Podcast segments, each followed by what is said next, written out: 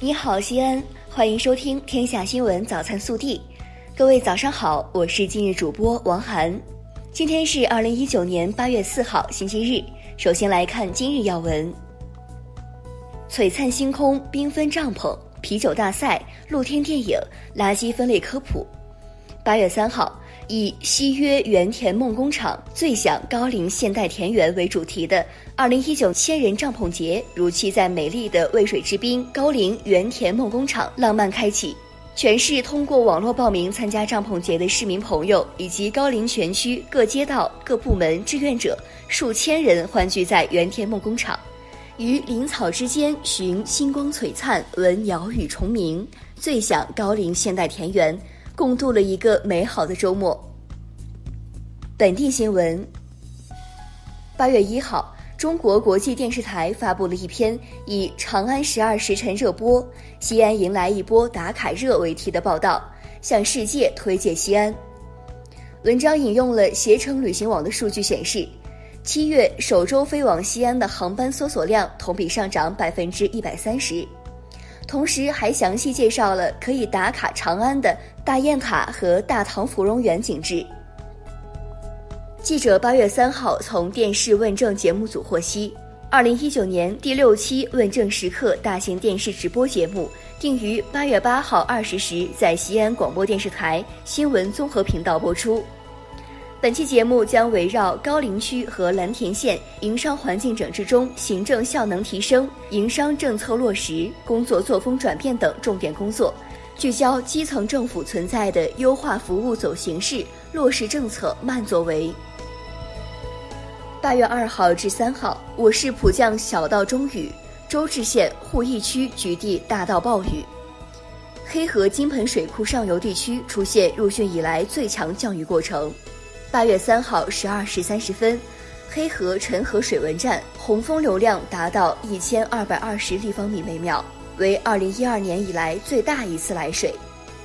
为确保河道水库安全度汛，黑河金盆水库于八月三号八点三十分开始泄洪，泄洪流量八百立方米每秒。十点二十分，泄洪流量增加至一千立方米每秒。为黑河金盆水库二零一一年以来最大一次泄洪。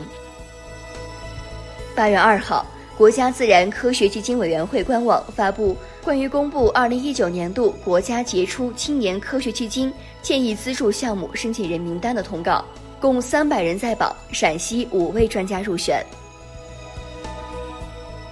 陕西文旅惠民卡昨日首发，文旅惠民卡是实名制电子会员卡。申请人需凭身份证、手机号办理，每张卡面值五百元，申请人支付一百元，政府补贴四百元。观众可选择观看西安市内十多个剧场的千余场精彩演出。三号，由团省委主办的“丝路清源”陕西共青团青年婚恋交友品牌和标志发布会在西安举行。“丝路清源”标志由图形、字样、拼音三部分组成。整体颜色提取中国共产主义青年团团徽的红色、金色元素，以渐变色过渡，展现青年朝气蓬勃、热情似火的精神气质，凸显共青团组织的工作属性。昨日上午，省市场监管局召开了二零一九年上半年产品质量监督抽查新闻发布会，公布上半年共抽查生产企业、电子商务平台及流通领域标称生产企业八百四十九家。抽取样品一千一百零八批次，经检验，合格样品一千零五十二批次，抽查样品总体合格率为百分之九十五。八月三号，陕西省榆林市子洲县遭暴雨袭击，暴雨诱发山洪，洪水进入村庄。据悉，十八时许，马岔镇大宝岔村发生一起山体滑坡，经初步核实，有五人被埋。当地公安、消防等部门已赶到现场展开救援。国内新闻：近日，美方称中国并未阻止向美国出售芬太尼，许多美国人因此丧命。国家禁毒委副主任、公安部反恐专员刘跃进表示，美方的说法完全不符合事实，中方对此完全不能接受。与美方相比，我国采取的管制措施更为严格。我国列管的芬太尼类物质品种达二十五种，超过联合国规定管制的二十一种。这意味着所有芬太尼类物质在我国均被视为毒品，受到严格管制。形式主义、官僚主义边改边犯。八月三号晚，十九届中央第三轮巡视反馈情况在中央纪委国家监委网站集中向社会公布。至此，十九届中央巡视已完成了对中管企业的全覆盖。最高人民检察院第九检察厅厅长史卫忠近日在相关会议上介绍，检察机关将建立全国性侵害未成年人犯罪信息库。推动形成涉及未成年人相关行业入职查询和从业限制制度。据国家林草局消息，为了加大对穿山甲的保护力度，打击盗猎、走私、贩卖穿山甲行为，我国正在研究将穿山甲由国家二级保护野生动物提升至国家一级予以保护。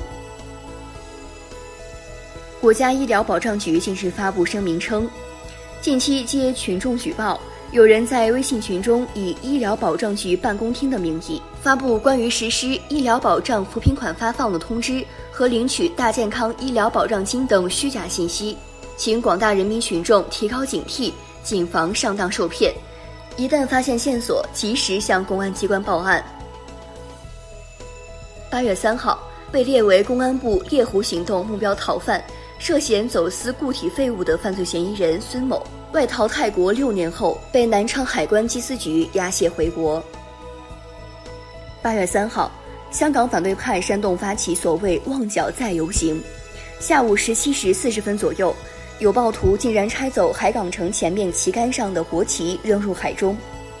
对此，香港特区政府四号凌晨发表声明称，政府对于激进示威者目无法纪。蓄意破坏社会安宁，甚至挑战国家主权，予以强烈谴责。八月三号，四川南充一辆老年代步车在大升路发生燃烧，致车上两名幼童死亡，两名幼童分别为两岁和四岁，均为留守儿童。车主系两名幼童的爷爷，目前已被警方控制，相关调查正在进行中。七月三十号凌晨。长沙女子被男子戳中臀部倒地，锐器刺入盆腔，伤及卵巢、小肠及大血管。八月三号，受伤者杨女士发起筹款，轻松筹显示，她三天内做了四次手术，花去十二万元。截至三号晚二十时，五小时内捐款已超二十万元。据猫眼数据显示，电影《哪吒之魔童降世》累计票房突破二十亿元。距离突破十九亿元仅四个小时，在非春节档电影中，哪吒破二十的速度次于《复联四》《战狼二》《药神》《速七八》，与《西红柿首富》基本持平。另外，哪吒三号的单日票房已经超过三亿。暖新闻，闺女，你没事儿吧？快点下车，别再把你伤了。阿姨，你哪儿不舒服吗？我带你去医院。近日。沈阳两车相撞，两位司机下车后没有先看自己损失，更没互相指责，而是第一时间抚慰对方。交警处理完，两位女司机在离开前还互相拥抱。热调查：近年来，开屏广告和开机广告走进了我们的生活。电视开机要看一分钟广告，打开软件要五秒广告，甚至手机系统软件里都塞进了各种推广。这引来了不少用户的吐槽。关于各种各样的开屏广告，你怎么看？更多精彩内容，请持续锁定我们的官方微信。我们明天不见不散。